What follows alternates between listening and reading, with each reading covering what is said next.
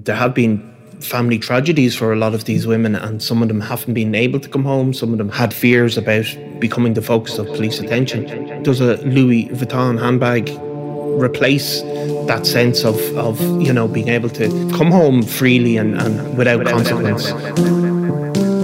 They can live a life of luxury, but there's also huge consequences to choosing to be with somebody that's a gangland criminal. I'm Nicola Tallant, and you're listening to Crime World a podcast about criminals, drugs, and the sins of the underworld in Ireland and across the globe. They are the wives and girlfriends of the first family of crime who've lived a millionaire lifestyle on the back of the Kinahans' billion dollar drug business. But what next for the wags of gangland? As the carefully constructed money machine behind the Kinahan organised crime group crumbles under the weight of US sanctions.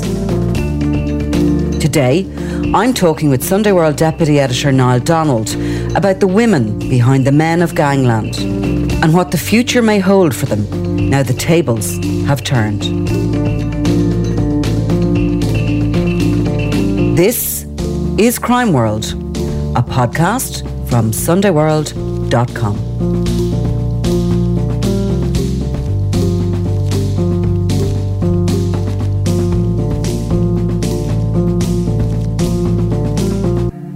women of gangland have long been fascinating for many. Anytime we sort of do anything up, there's a lot of interest in it, isn't there? Yeah, of course. I mean, this is the, the, there always has been, and again, like if you look at the the Sopranos or Goodfellas, you know, the women are always a key part of the story. You know, um, it's not just the the crimes, but the the family life and how that, that plays out as well is always of, of massive interest, you know. And um, behind every great man is is is yes, exactly. Um, and of course, the conspicuous consumption as well is always a fascination for people, you know. So this fall of the Kinahan Empire, which is you know let's say it hasn't fallen, it's falling and it's unraveling at a very speedy pace. Um, we're going to come to that.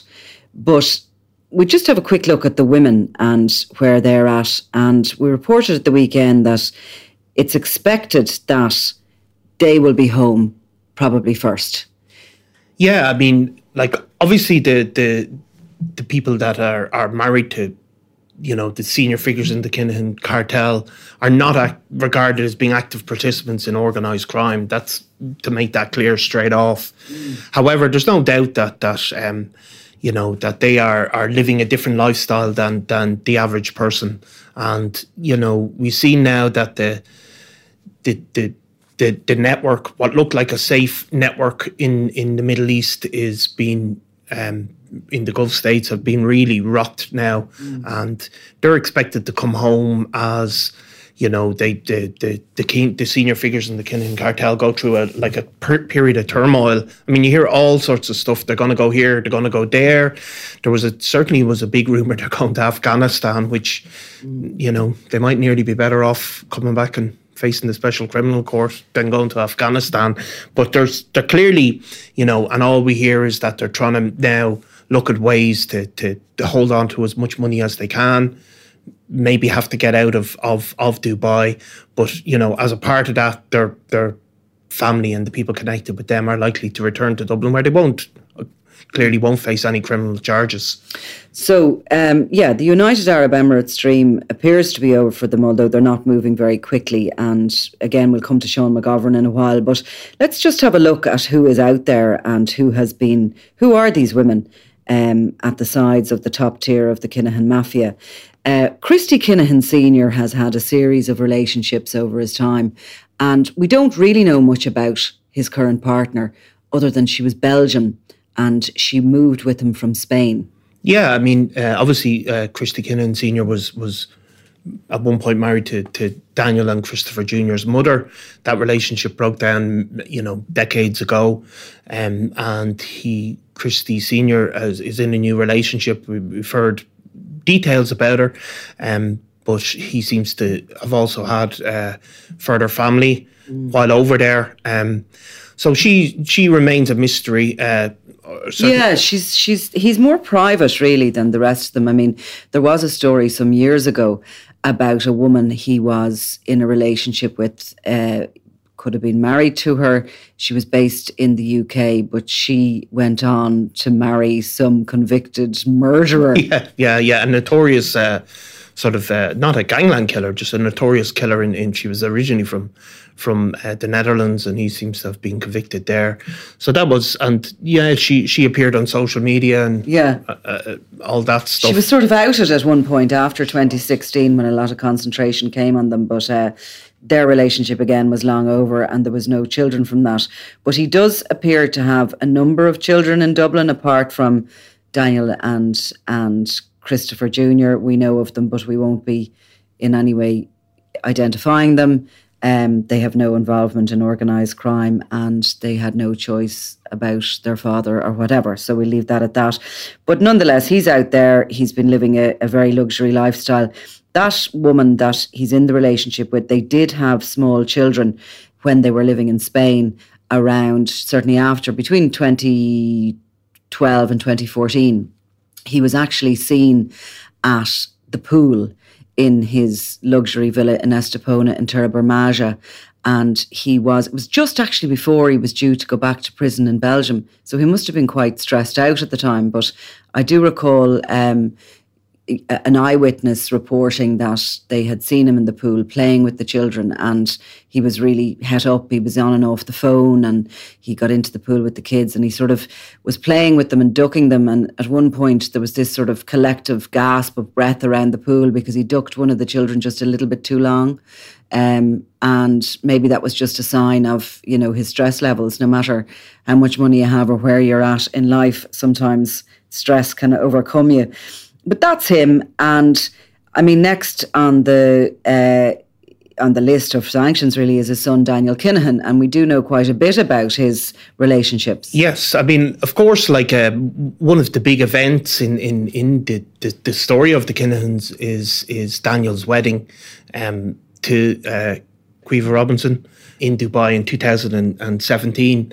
Um, you know, Caoimhe Robinson had been in, in, in the Sunday World, in fact, previously um, because her previous uh, partner, um, um, Michael Micah Kelly, had been shot dead. Um, Micah Kelly was, you know, he was also known as the Panda uh, un, under the pseudonym the Panda. He was one of the top tier of drug traffickers in in Dublin.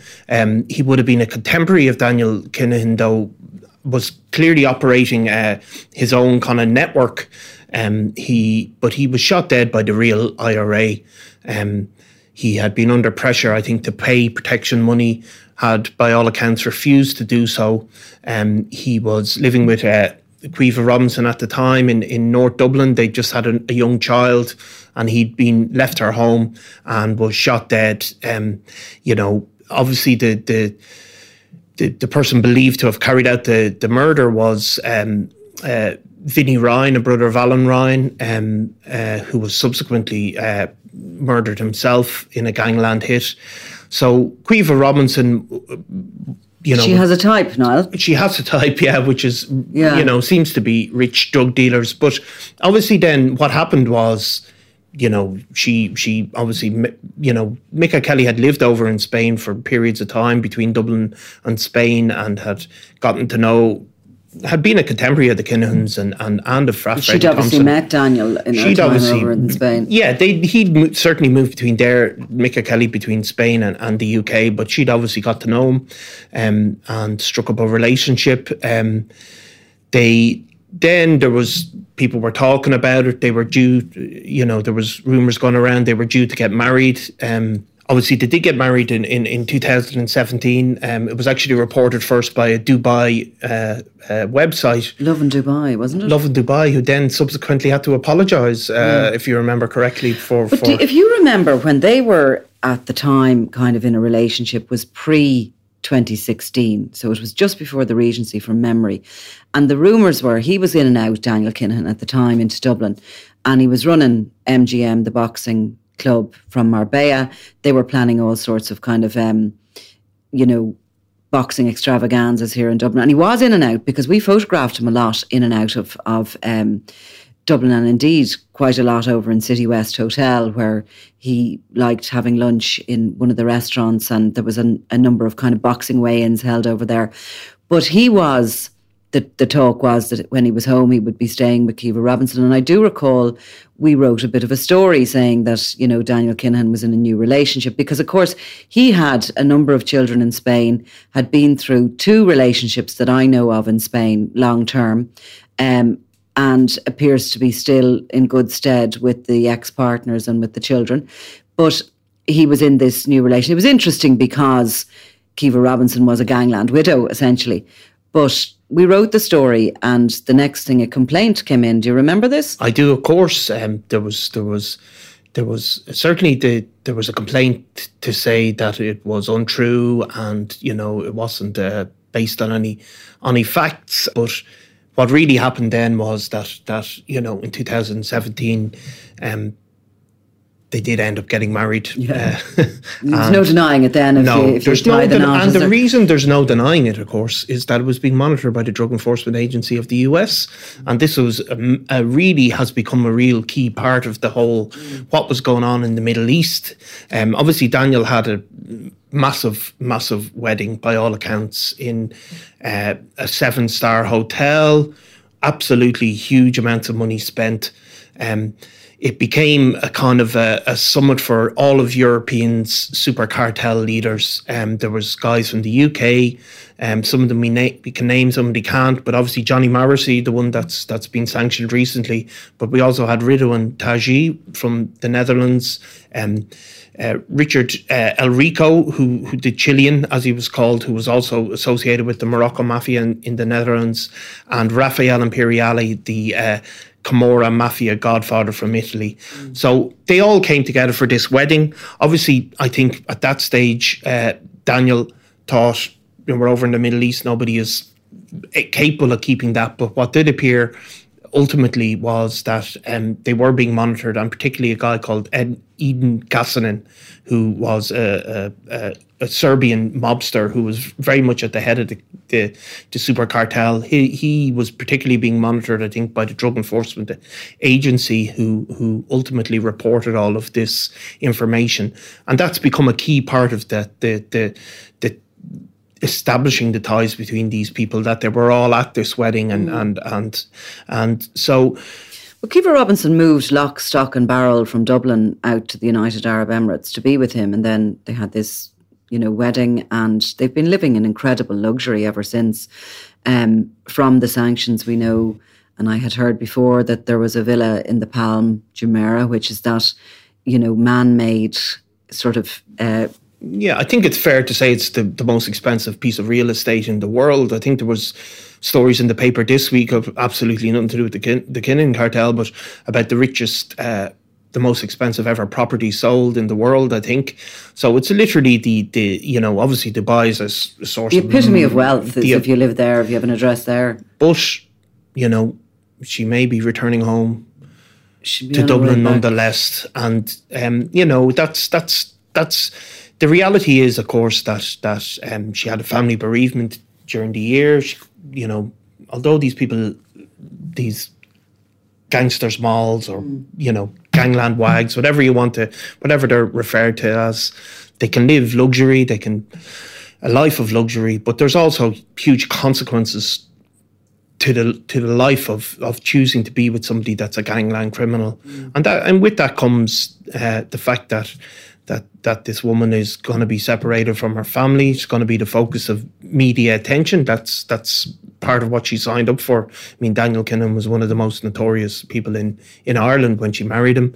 Um, you know, she's not going to have the capacity to fly in and out to to see her family, mm. and you know, presumably, um, as living with her living with the anxiety of not knowing what's gonna while although what's she might happen next week. no yeah. and has endless wealth today that may all be gone tomorrow by all accounts she's a um, I have spoken to people who said she's a very you know nice and you know decent person to to deal with but you know um, She might have the greatest choice in men, maybe. Should no, leave it, no, we'll put, we'll put no, it like that no, kindly. she, yeah, Um, that.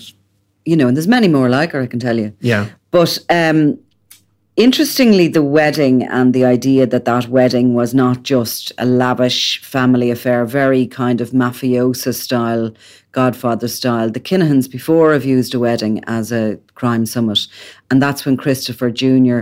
married his childhood sweetheart Georgina Carish in. Um, a hotel in Dublin in 2007. And that wedding was also under surveillance at the time. Um, at the time, it was under surveillance because of what would become Operation Shovel, the first attempt to bring down the Kinahan Mafia in 2010, led by the Spanish.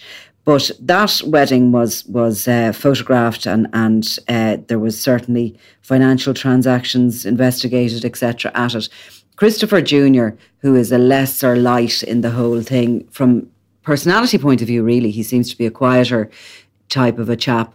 He married Georgina Carish. They moved out to Spain. They lived up in Benahavís, a beautiful mountaintop retreat overlooking the coast. They had a very luxury lifestyle. And for a period of time when not everybody was, they were playing out that lifestyle on social media. They had Facebook pages. They were often showing off parties that they had and days on the beach these um, champagne parties that are held down along the Puerto Banús area and Marbella would they would often attend that. The women, um, Georgina and her various associates of hers from Dublin would come over and they'd be photographed on the beach and designer swimwear and they seemed to have days out on yachts. It looked like the dream. But that relationship did come to an end and she's long been back in Dublin and is cut off from them.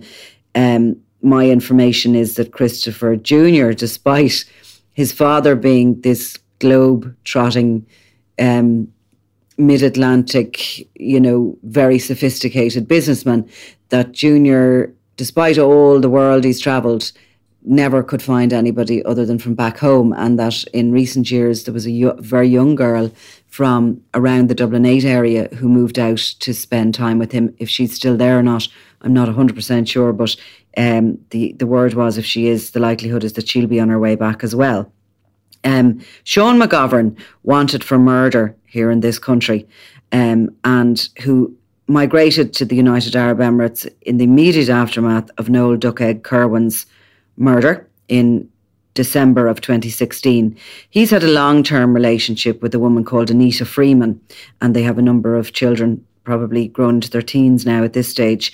Um, but Anita Freeman is an interesting character. She has been hanging around that Crumlin mob since the days of the the Crumlin Drimnagh feud. In fact, I think she witnessed a significant event around Abrakebabra. Declan Gavin was was stabbed to death by Brian Rattigan outside the Abrakebabra. Um, Brian Rattigan was ultimately uh, convicted of manslaughter for that killing. But Anita Freeman, yeah, she she grew up even back in the if you remember the the, the Bebo the threat days, which is you know.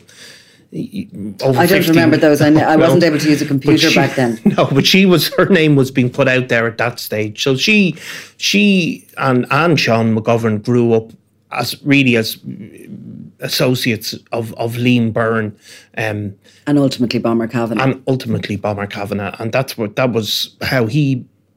Uh, how Sean McGovern's entry into the world of organised crime, but he's um, seems to have he's moved on now and is has become Daniel Kinahan's right hand man. Um, but Sean McGovern and Anita Freeman were living uh, in a relatively modest home in in in, in the Crumlin area, just down the road from Liam Byrne. Um, the house from the outside was, you know, relatively unremarkable, but ultimately it'll be seized by CAB, who's who showed that, I mean, whatever the, the, the cost of the, the property, they spent an equal amount doing it up in the most luxurious manner possible. Um, it was also a feature of the CAB case that it was the house, uh, in order to disguise the ownership, had been bought by uh, a fund in Mauritius. Uh, very complicated uh, financial structure in order to allow them to to the, the house to be uh, beneficially owned by Sean McGovern.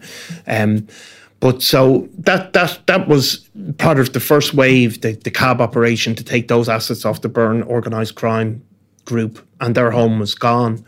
So I mean, it's it's it remains boarded up. It remains um, boarded up and and and up for sale. So and before actually the keys were handed over because that was a settlement. They didn't actually fight the CAB case. They initially looked for free legal aid and didn't get it. Members of the named respondents on that case. And they didn't get the free legal aid, and then they settled and they basically handed it over. But before they did, um, somebody ripped the kitchen out of it and ripped everything from it. I think even the toilet was taken from the the bathroom. Um, a real sign of contempt, really, for the for the law. Yeah, which has has happened before in, in, in houses seized by CAB. But Anita Freeman, um, you know, has has reappeared in Dublin periodically. Um, but Sean McGovern obviously will be arrested if he if he sets foot anywhere in the European Union. I mean, they're really in the most precarious situation of all, whereas the the Kinahan father and sons and the other associates that are have been listed with them in the US sanctions are under threat and probably businesses and all is collapsing all around them. McGovern is in more immediate need to either move or to hide out in the Emirates because he is wanted here for murder. And that uh, arrest warrant has been issued, and the United Arab Emirates authorities are aware of his that he's wanted. I'm personally quite surprised that he's not home already.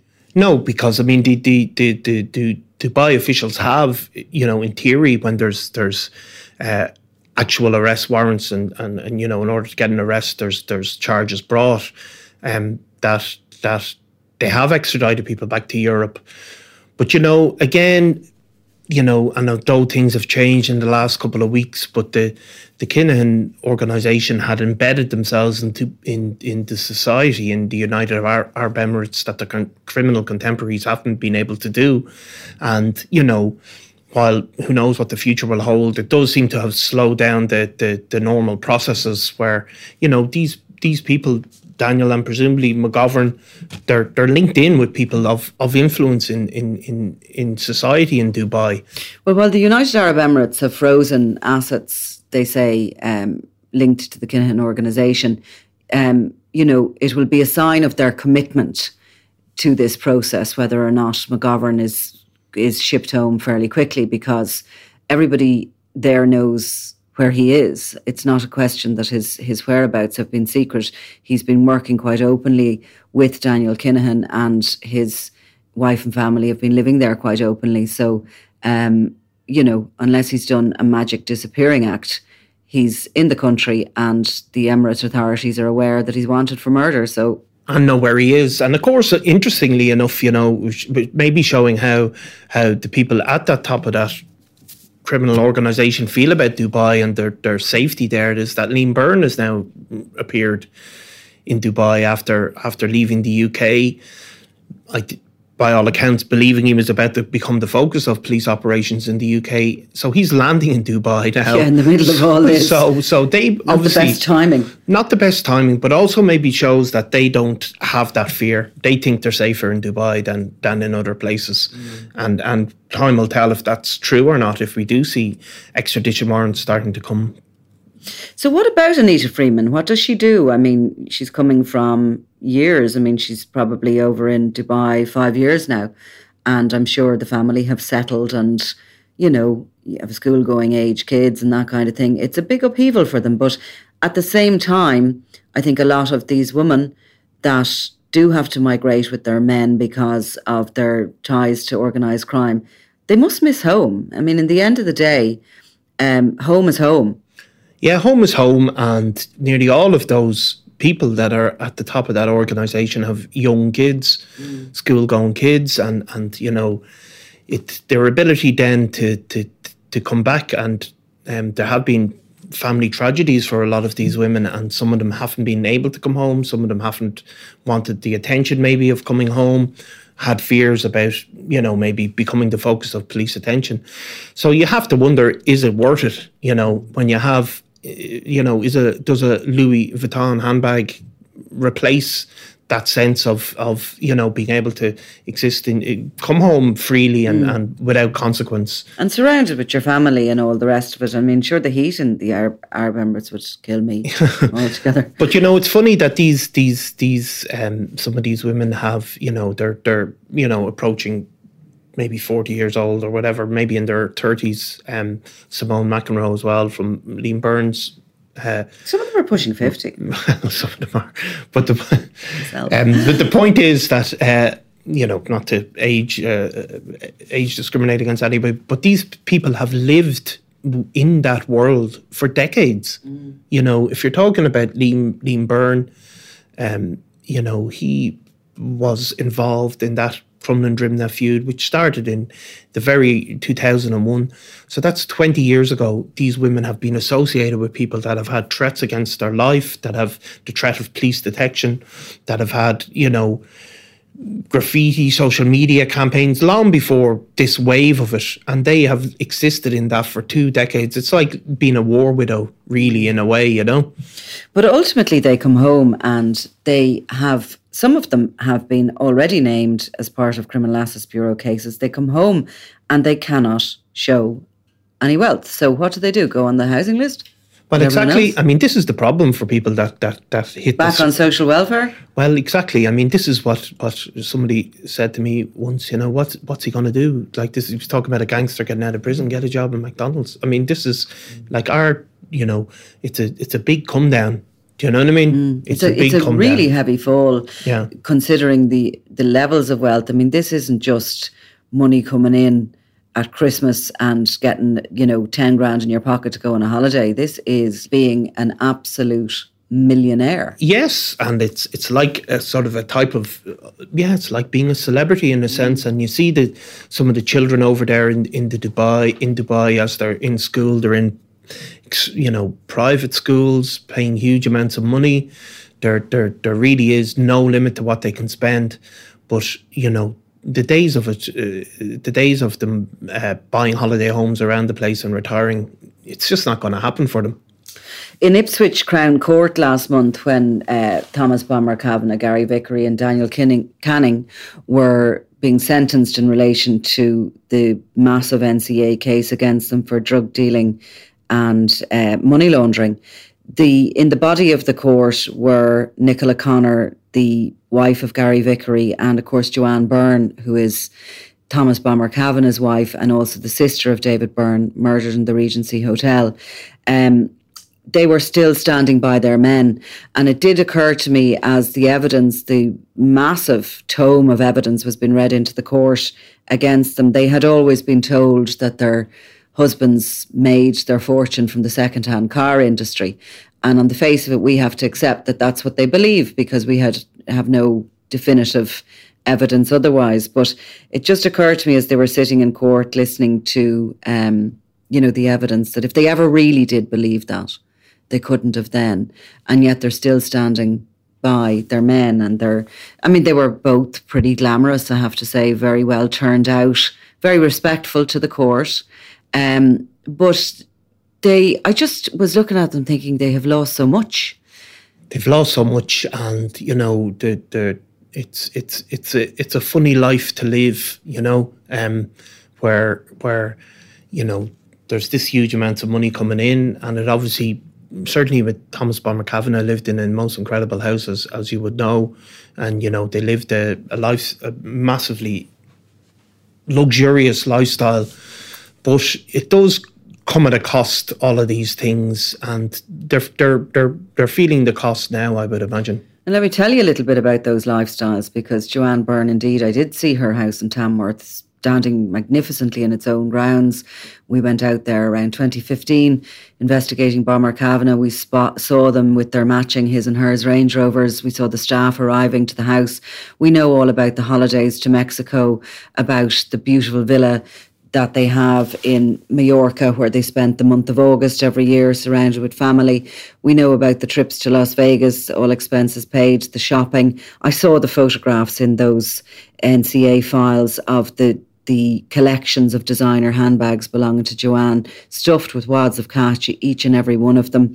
Um, there's the shopping, you know, anything money can buy. They had Nicola Connor uh, and Gary Vickery, by the way, had no previous convictions before this, so we don't know much about his background. But we do know that she was living with him in a property in in England. um, and that he began working with Bomber sometime around 2016 or possibly before that. And the money started flooding in. In, in the November of 2016, just months after um, the Regency and, and the murder of uh, David Byrne, the crew, Bomber Kavanagh at the head of it, were out celebrating in New York because they'd got their first shipment in in this new kind of operation to bring drugs in and machinery and cash back out to pay for it. Um, James Jaws Byrne was there, the father of David Byrne, as was Declan Brady and others. But Gary Vickery texted his wife uh, from that night out saying, haha, this is all worth the money. Um, in recent times, they moved to Lanzarote, where he was when he was arrested. He had pleaded guilty to these charges, but because of COVID and various other incidentals, he had remained at large. But when he was arrested, they've been living in this luxury villa in Lanzarote with a swimming pool, again, a BMW X5 and a Range Rover. Um, they have, she had listed a, a property rental business. They were photographed and on their social media were advertising a number of boats for rental, including a Quantum Sunseeker, the boat used in um, the James Bond movies. And there's pictures of them enjoying days out on this around the beautiful seas of Lanzarote. It's some lifestyle. It is just, I mean, it's probably the dream that none of us will ever get to. If I do, I'll be, um, you know, I'll be. You'll have collected your five million from the collected your five million from the FBI. Well, I might collect my five million and go off and do that. I get bored though. I have to say, I I don't know. It just. I think it's a funny thing, right? It doesn't because totally attract me. I talk about it like it's amazing and all the rest of it, but the idea of having nothing to do all day but you know, I think float around, spend money, just doesn't do it for me. I think as you get as well as you as you get older, like you know, there's a certain time when that what kind of no, when one right. when one gets older, um, that you know, there's a certain time in people in their twenties and they get sucked into this yeah. where where it seems like you know, to have a, you know designer clothes are important. Mm. But I think the problem for some of these people that get involved in gangland crime that that's less as you get as you have kids as you see them grow as you you know you want them to have a security as they get into their teenage years and all the value of all that conspicuous consumption and lifestyle, I think it gets less. And you know, and I'm not talking about these women in particular, but it's a funny thing you said. There's always great interest in the gangland wags, but sometimes they're the most aggressive in terms of the. Uh, in terms of the coverage, you know, yeah. seem the most upset by it and the most uh, distressed even by it. Not not even about when they're being named, but about the husbands. Mm. And you know, I think there's there's a kind of a denial thing that goes on where, you know, the, some of the people that are married to people that are appearing in newspapers described described as criminals, they believe that that maybe you know the world doesn't know what's going on and it's mm. all going to be okay and they're worried about what the neighbors may they're think. worried about what the neighbors think and there's a but there's denial that that that you know there's justifications, there's denials about, you know, the source of this wealth. Even when, you know, certainly in terms of Thomas Bomber Kavanagh, for example, that he had previous convictions for drug dealing even before he left Ireland w- way back when. It's a funny thing, but uh, you know, yeah, it's. I think it's. Uh, I think sometimes people get sucked into that life, but I don't know if the, the compensations of that as as one gets older remain. As one, thank you for that. Um, yeah, and I mean, I think overall, you know, looking looking at gangland, the underworld, whatever we'll call it, in general, women have their place by and large, and that place is on the arm of a man, and it's quite an old-fashioned world. It's where you know the women are sort of, you know, they're in tears because mostly a lot of the men, and I'm obviously not saying every single one of them, but a lot of them, it is that sort of high testosterone world, that alpha male. They do have other women, they have mistresses. We've seen it over the years numerous times. They'll have them mistresses pitched up in various properties. And the wife, the number one, uh, will have to just suck that up. Yeah, it's not it's not woke gangland, is it? I don't think. Uh, you no, know? it actually needs to modernize itself, and women me, need to get up and me too fight me for too their gang. rights. no, yeah, it's definitely it's a world of uh, you know where machismo or whatever you want to call it. You know that that like that's a necessary feature to be a gangland criminal. I mean, you have to be. You somebody, can't be kicked around by the wife. You can't be. Well, you can't. You have to be somebody. See, this is the funny thing. You know, these guys are violent people, and sometimes people think, well, in their private life they can be totally different. But you know, I don't know if people can really separate themselves that way. So there has to be some of that that uh, that aggressiveness, and I don't mean in terms of domestic violence, but this is general aggressiveness, and mm. uh, that that that plays out in personal relationships as well. That said, some of these guys can be really loving and devoted fathers and partners in their own way. Mm. So it's a funny world, and that's you know, like I always remember watching The Sopranos and seeing that playing out with with with, with Tony. You know, it's a, it's a, it is a it's a, there was a truth there, you know, about how how people can try and be one way, but it does seep into the personal relationships. There's no doubts. Bring it back all the way down the levels because what we're talking about here is the absolute top tier of organised crime globally. But bringing it back down to sort of street level, and we do know, know a good bit about the sort of the communities where a lot of drug dealers are coming from, are very underprivileged communities. They have been by and large, you know, forgotten for a long time. People don't have the same choices, um, advantages, uh, and you know, or they certainly feel they don't. And it, back at that level, there is a sense sometimes that for the woman, bagging a drug dealer is a future. Well, there's a sort of social capital, I suppose, is what is what you you call it. You know what I mean? So, like, I mean, drug drug dealing and criminality exists because young men, you know, in want to make a mark on the world, and you know, sometimes when people come from really difficult circumstances, that's the only way they perceive it mm-hmm. that they can make a mark in the world, you know, or improve their circumstances, improve their circumstances, and also, you know, be somebody of note. You know, um, you know, there's obviously the other routes you see through people in disadvantaged areas like sports and stuff like that. Some people grab onto that, but you know, it's it. Look, it's there's no no surprise that that that that people with other possibilities and other advantages, both women and men, you know, who come from other circumstances where they have opportunities, they don't end up in drug dealing and they don't end up with the arms of a drug dealer either. But like, you know, that that's why criminality is a way out for women as well. Mm. And that's always been a factor. So it's it's And the likes of these designer goods, you know, these Louis Vuitton bags or whatever it is that rocks your world, they're nearly sort of like becoming a cultural thing within the drugs world, having that, showing that off and possessing it. I mean, you know, lots of people are quite happy to have a Faker Baker one. but no, but the, there is that kind of sense of the man bought this for the woman and that the woman is this sort of princess that the man is going to shower with these really expensive gifts and you see that they'll show it off yeah. on, on their their social media accounts and there's a pride with that that they're worth this that that these guys that they're with. Yeah, and you know, you have to remember some of these people, and I'm again not talking about these in particular, they're people in vulnerable people. Mm. Um, and you know, vulnerable women maybe, you know, who get who who are, are you know, subject to the to to being flattered by these types of things.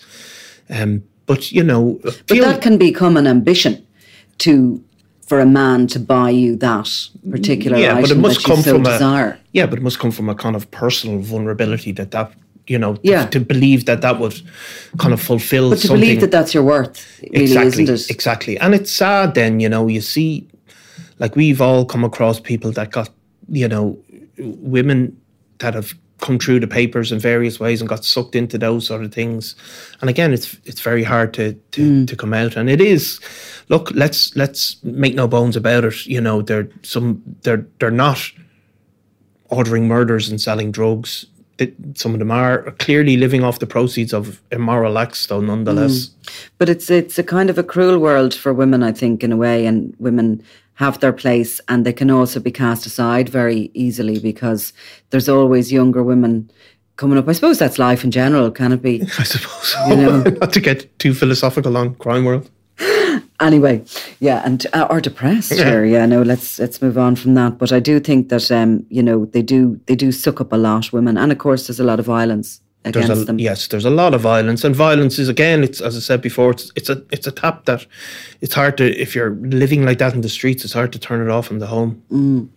So back up to the top of this world, having come from the bottom there from the streets. But Nicola Morrissey, the wife of enforcer Johnny Morrissey, she is no longer in the certainly the palatial home in Spain, which has been. Um, listed as as their address that she has certainly been very quick to show videos of dinner parties and you know other pool parties and even kids parties very expensive kids parties in. She has gone to ground um, and she's another i suppose wife of a, a, a gangland enforcer um, and that's a big heavy job in any gang. Um, it's not everybody's cup of tea but Nicola Morrissey is way younger and way prettier than the aforementioned Johnny Morrissey. Um, you know, they married in a very lavish ceremony in their native Scotland. She is very somebody who's very um, well groomed, and she shows up at all the social events in Spain and beyond. She was back in her native Scotland, having the Nero Vodka company that she's the CEO of, which has now been sanctioned.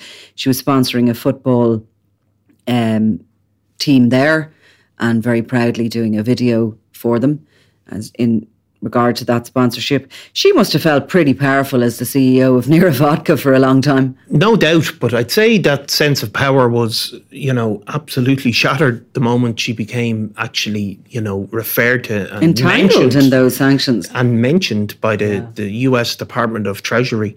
I mean, like she was said as being the, the front person for a, basically a money laundering operation for a, a, drugs cartel.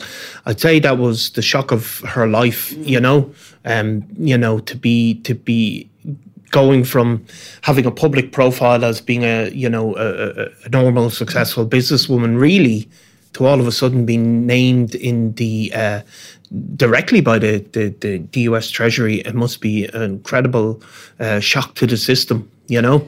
I spoke to a woman last week, a Marbella media tycoon called Michelle Eusden. She's originally from Rochdale, and she admitted to me that she knew of Johnny Morrissey and his reputation before she decided to help Nicola market her Nero vodka. So she said that they had meetings that she introduced her to the store El Corte Inglés, that she sort of set her on a, a, marketing plan with the drink. She was obviously coming to market with a, an unknown vodka from an unknown uh, uh, producer, and she very quickly picked up an enormous amount of publicity and got that drink available. I actually walked through an airport recently and it was on the shelves, and I think uh, we have a story there in the Sunday World to show that it's actually uh, still for sale in the El Corte which is is bizarre. You'd imagine they would have taken it off their shelves. But Eusden, who owns the Euro News newspaper, and she she chatted to me. Uh, she said that she never got paid from them, and that she hasn't seen them since the sanctions. But that she said Nicola was just a, a very nice lady and a businesswoman who wanted to get on in life. Yeah, pr- presumably she is a very nice lady, but this is this, this is the risk that people take um, because forevermore now, when her name is googled, it'll come up next to sanctioned by the by the, the US government. Um, and you know, I don't know what way there is back for people then. And this is the risks people take. You know, they can maybe turn a blind eye to this and that, and you know, maybe get a sense something is going on, but don't want to know too much about it. But in, certainly in her case. Uh, you know it's it's come home to roost so it'll be interesting to see if she returns to her native Scotland I think she's been very much embedded in Marbella society and has reared her child there anyway so she more than likely will probably stay on the Costa um, and maybe she's just dusting herself down at the moment and uh, wondering what next for the potato based alcohol that has uh, made her fortune for the last couple of years but um, finally, when it comes to these women, I do think we have to talk about who I would recognise as being the queen bee.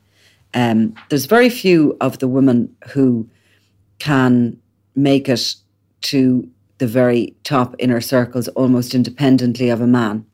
And Sandra Vaughan has done that.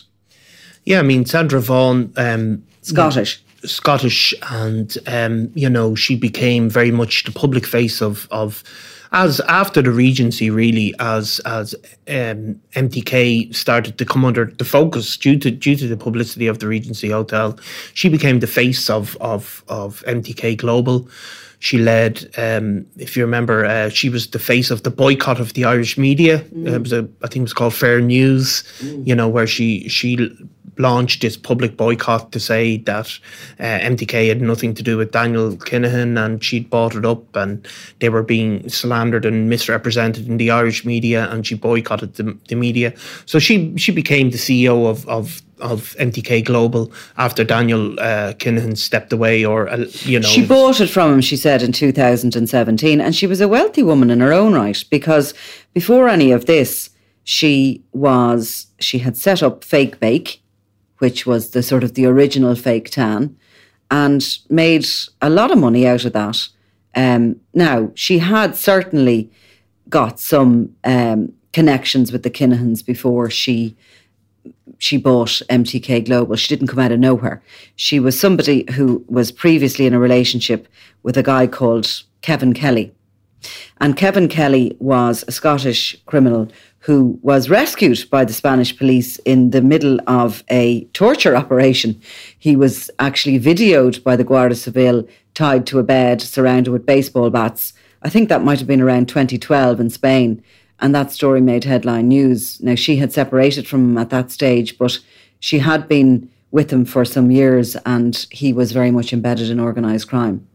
Yeah, and um, she she had become involved with the, the boxing gym at an early uh, an early point uh, in Marbella and had ultimately uh, married the boxing trainer uh, Danny Vaughan, mm. um, who who had been a boxer and had become one of the coaches. Um, so she became the, the public face of MTK Global, s- saying, you know, Daniel, nothing to do with it. Then it kind of got kept getting murkier and murkier because that because boxers would keep MTK boxers would keep describing Daniel as their manager. She came back with clarifications. Well, he manages fighters, but he's nothing to do with the company, you know. And it went on and on. Um, but she was uh, also mentioned in um, what came out this weekend from the International Consortium of Investigative Journalists.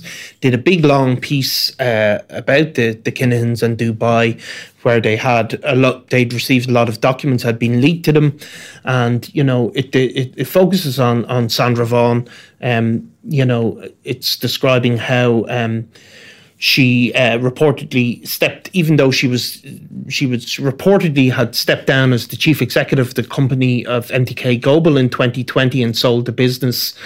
But these leaked documents and other records show undisclosed connections between uh, Sandra Vaughan, MTK Global, and Daniel Kinahan, and they showed that. Um, Sandra Vaughan acted as a managing director of Ducashew Consultancy. Mm-hmm. Um, she had granted the power of attorney to a British woman to represent her in all her business dealings, and um, th- this woman acted as a shareholder in Ducashew Consultancy, which is owned by the Kinahans and was among one of the businesses sanctioned by the US authorities. She even on her LinkedIn page states her position as being as director of that company. Yeah, so that's I mean that that was one of the the small number of companies that the US literally sanctioned and you know it just shows that deeply embedded with Daniel Kinahan she remained even while publicly uh, in fairness maybe not saying she had nothing to do with him but you know the, the how deeply entwined they were.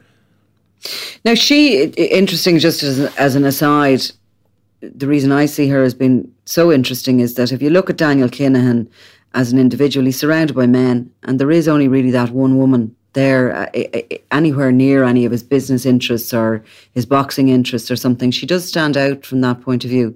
Um, a very glamorous blonde lady who. Um, you know, is again very well groomed whenever she comes on videos. And she was photographed, I think, at the same time as Daniel was in a catastrophic um, error by a Pakistani minister when he was to meet the Probellum boxing company and he accidentally tweeted with photographs of both Daniel and Sandra Vaughan that he was delighted to have meet, met Probellum and was looking forward to welcoming them into Pakistan. Um, now, just going back to the business interest there, that international consortium of uh, journalists report, which was released, um, also show that a UAE government official named Khalid Al Jazmi acted as the local partner for Ducashew and MTK Global. We remember him popping up on the MTK Global website in full Arab clothing. I think he had a background as a policeman. Um, he was put into MTK Global by Sandra Vaughan as their like uh, ambassador. I think it was the title. Was ambassador or something. Or something. Like yeah, it was a very hefty title he had anyway, and that's when he first appeared. But his name is popping up on these. Um, these company, documents. Yeah, the company are, registered. So you see really what the what the plan was, you know, um, in terms of embedding themselves in in in in in Dubai, registering a certain amount of businesses, being able to show an income.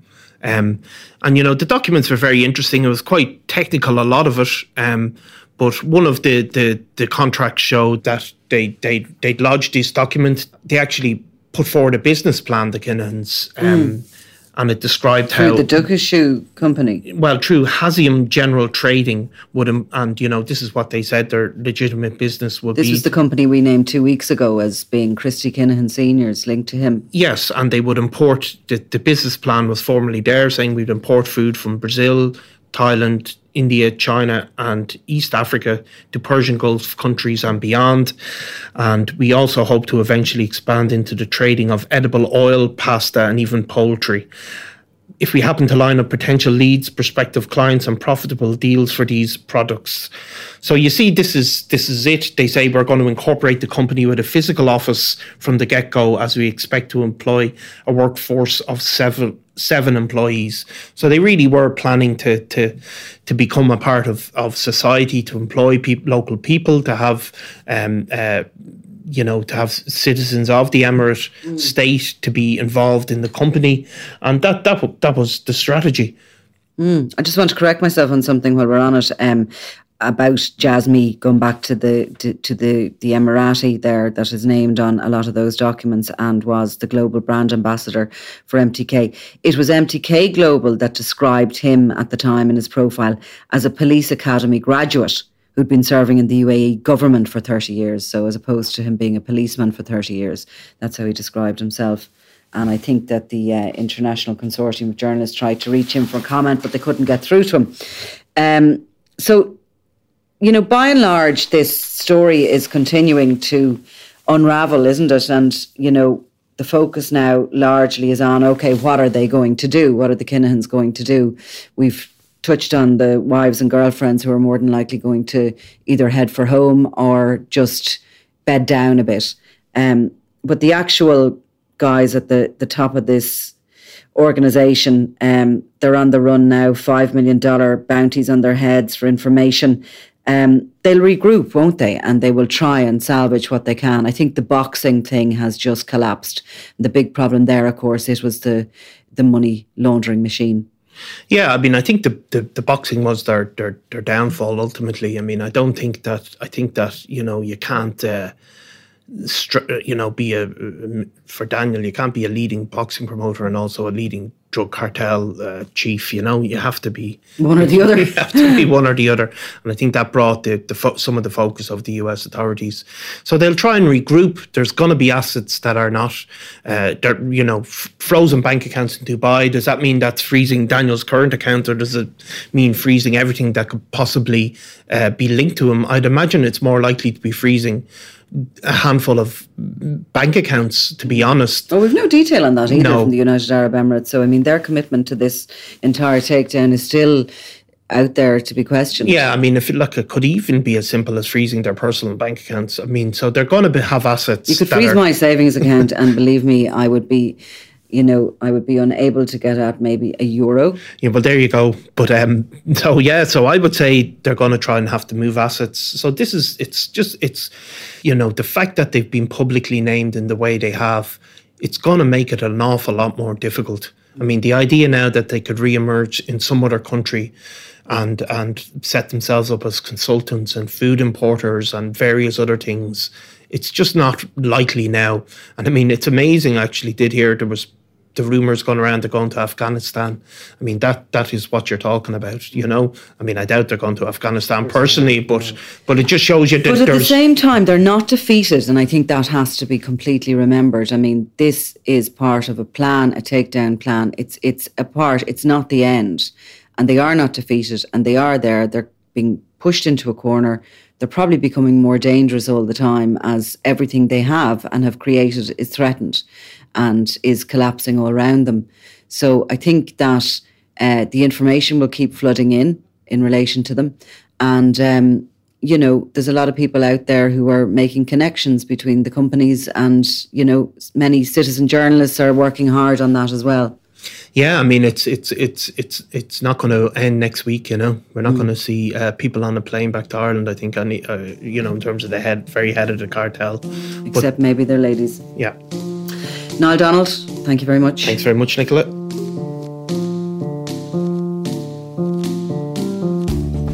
You've been listening to Crime World, a podcast from SundayWorld.com, produced by Ian Mullaney and edited by me, Nicola Tallant.